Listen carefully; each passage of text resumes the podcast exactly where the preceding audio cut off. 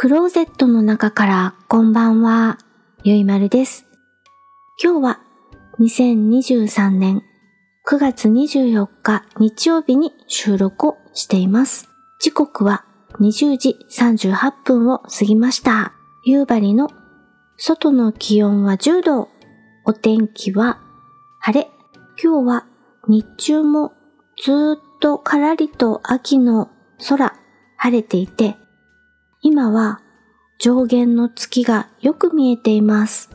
今夜お話しするのは映画パリの調香師幸せの香りを探して2019年フランス制作の映画のお話をします。監督グレゴリー・マーニュさん出演エマニエル・ドボスさんグレゴリー・モンテルさん、ジェリー・ディクソンさん、他です。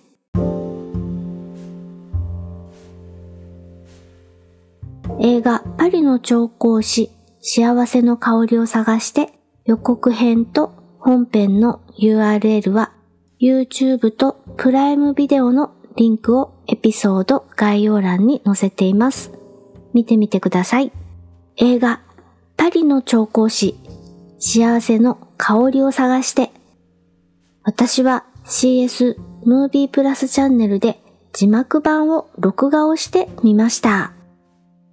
プライムビデオでも見ることができます。プライム会員さんなら追加料金なしで見られます。追加料金なしで見られる期間が限られていると思いますのでご了承ください。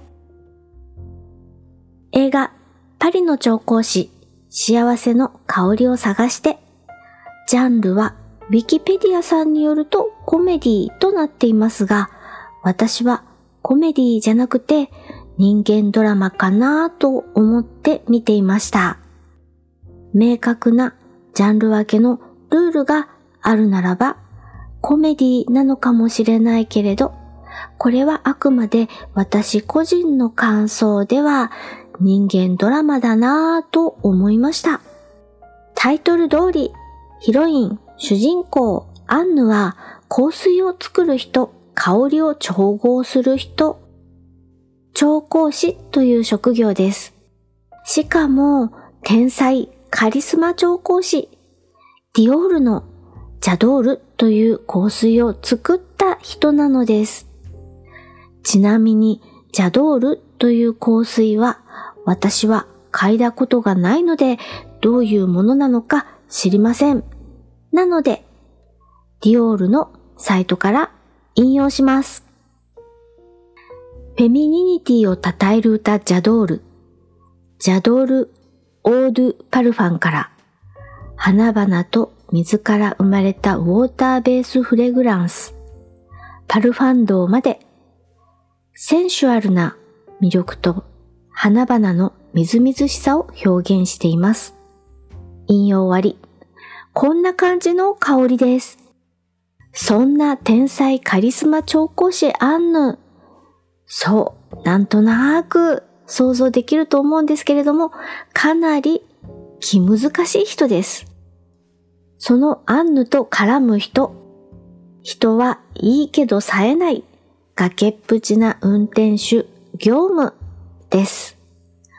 この運転手さん、もうすぐ10歳になる可愛い娘さんがいるのですが、元妻と親権を争っていて、奥さんの方に親権を取られそうで崖っぷち。どうしても娘の親権、共同親権を取りたいけれど、住んでるアパートは狭いし、収入は高くないし、思うようにいきません。そんな崖っぷち運転手業務がある日、カリスマ調香師アンヌの運転手としてお仕事を共にします。もうね、カリスマ調香師アンヌは運転手業務のことを人として見ていないんじゃないの？という態度です。そうしたらブチギレ運転手業務プンスカです。けれどもまた業務に仕事を頼む調香師アンヌ。実は天才カリスマ調香師アンヌには煩悩を抱えていることがあって、と物語が進んでいきます。ネタバレになるので多くを語らないようにしますね。映画の予告編とかあらすじにはアンヌが抱える問題が書いてあるのだけれど、あえて言いません。できれば予告編は見ない方が楽しめると思います。予告編とかあらすじはなんだかちょっとミスリードじゃないかなと思うのです。なので、ここからはストーリーから離れて、この映画が素敵だなと思うことをお話しします。調香師というお仕事を覗き見ることができるのが素敵です。扱う道具、香りの小瓶の数々、調合する様子、そして調香師という業界の特殊さを覗き見ることができます。それから、運転手業務の娘、もうすぐ10歳になる娘と父業務の微妙な距離感、お父さんと9歳くらいの娘の感覚の違い、ギャップも楽しめます。お父さんと娘でショッピングセンターに行くシーンで、父、業務は娘のことを子供、子供と考えているけれど、娘の方はお父さんが選ぶ洋服が子供子供すぎて呆れ顔。パパわかってない、ダサすぎるってな感じ。一方、お父さん、業務は、じゃあどうしたらいいのよと悩んだりして、というシーンがあります。こういうのあるあるじゃないでしょうか。なんだか微笑ましいですよね。この親子関係、さてどうなるのか、先が気になりませんか？それから、調香師の世界も覗き見たいですよね。というあなた。映画、パリの調香師、幸せの香りを探してを見てみてください。今夜はコメディというよりもこれは人間ドラマ。映画パリの調香師幸せの香りを探してのお話をしました。次回はまだ何をお話ししようか決めていません。Twitter 改め X にてお知らせしますので、私のアカウントをフォローして情報をキャッチしてください。X アカウント yui maru ゆいまるです。それでは夜のゆいろく聞いていただきありがとうございます。北海道夕張からお話はゆいまるでした。おやすみなさい。